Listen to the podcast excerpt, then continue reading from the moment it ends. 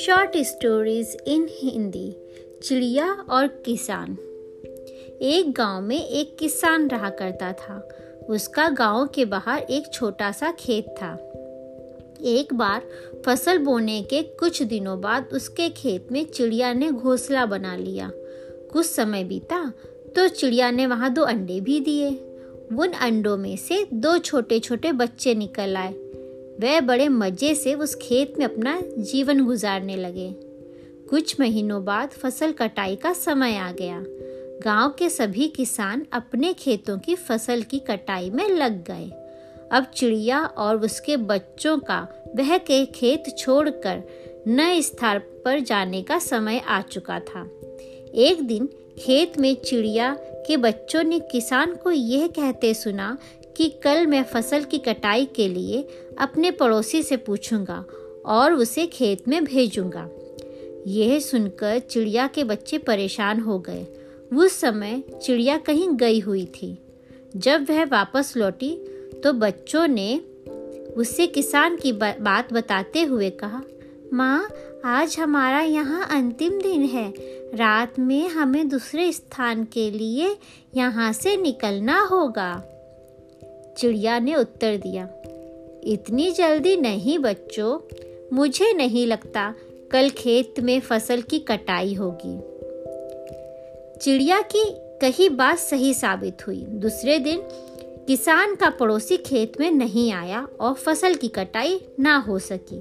शाम को किसान खेत में आया और खेत को जैसे का तैसा देख बुदबुदाने लगा, ये पड़ोसी तो नहीं आया, ऐसा करता हूँ कल अपने रिश्तेदार को भेज देता हूँ।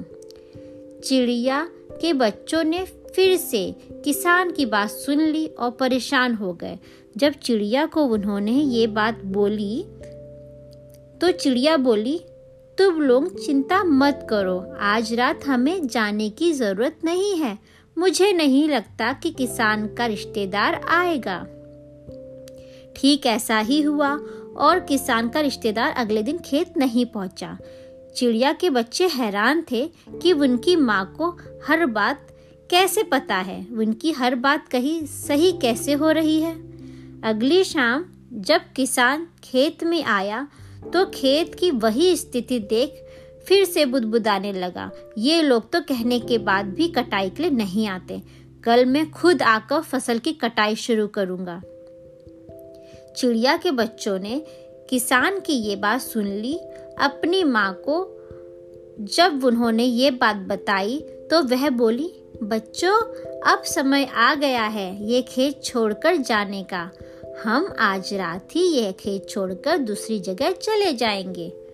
दोनों बच्चे हैरान थे कि इस बार ऐसा क्या है जो माँ खेत छोड़ने को तैयार है। उन्होंने पूछा तो चिड़िया बोली, बच्चों, पिछली दो बार किसान कटाई के लिए दूसरों पर निर्भर था।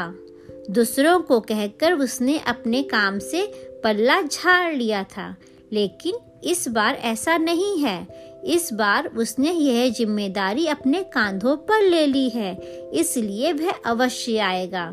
उसी रात चिड़िया और उसके दो बच्चे उस खेत से उड़ गए और कहीं और चले गए। इस कहानी से हमें यह शिक्षा मिलती है, दूसरों की सहायता लेने में कोई बुराई नहीं है, किंतु यदि आप समय पर काम शुरू करना चाहते हैं और चाहते हैं कि आपका काम समय से पूरा हो जाए तो उस काम की जिम्मेदारी स्वयं लेनी होगी। दूसरे भी मदद उसी की करते हैं जो अपनी मदद स्वयं करता है।